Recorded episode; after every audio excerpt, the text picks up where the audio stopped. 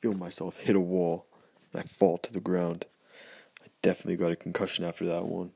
I feel my vision fading, and I feel my head throbbing with immense pain. Four men walk into the room. They're all wearing white, and they stand above me. I lay there while they seem to examine me. What are we going to do with him? Take him to the room. The one who says that leaves the room in a hurry, while the other three pick me up and try carrying me. I violently kick, and one lets go, causing them to drop me on the hard floor. I get up, sprint down the hallway as fast as I can. I have two options, left or right. I turn to my right. I see one of the mysterious men running at me swiftly. He jumps on me, and I can feel my bones crack underneath his weight. The men chasing me pin me down immediately and inject me with a needle. I keep punching and swift swinging, but I feel myself slowly lose consciousness until I collapse. My name is Dave Smith. When I was six, I was diagnosed as a psychopath. I've been struggling with it my whole life. It's difficult, but I found my way through life and made it successful. I'm a contractor and I really love my job. I also have a loving wife and two great kids. My entire life I've struggled with fitting in and staying out of trouble. I was always getting into fights. A few days ago, I had an altercation with a man at a bar and was taken to a police station. They somehow found out I was a psychopath, and they immediately took me away to the mental hospital. This is how do I got into the situation I am right now. I wake up in a room. It's quiet. And the air is dry. I grab my throbbing head.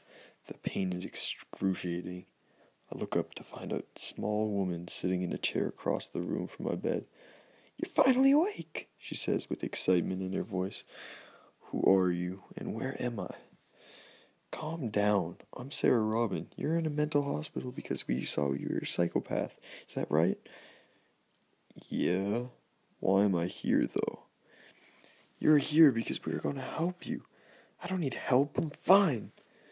We're here to correct you, make you normal, Dave. As soon as those words came out of her mouth, the flashbacks hit me like a truck.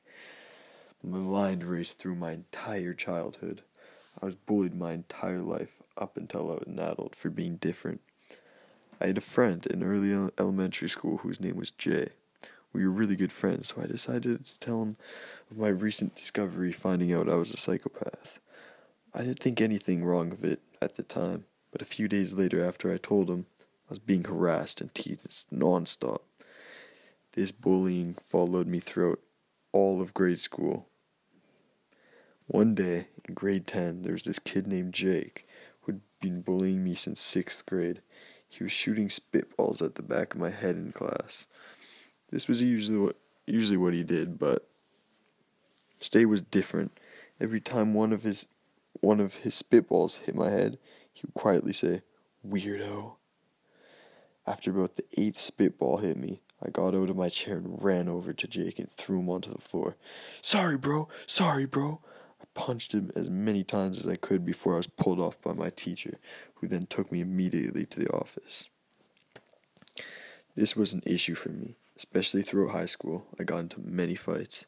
They usually ended very badly for the other person due to my lack of empathy, so I just couldn't stop. My name is Dave Smith. I am a psychopath, and I was always treated poorly my whole life. And for what?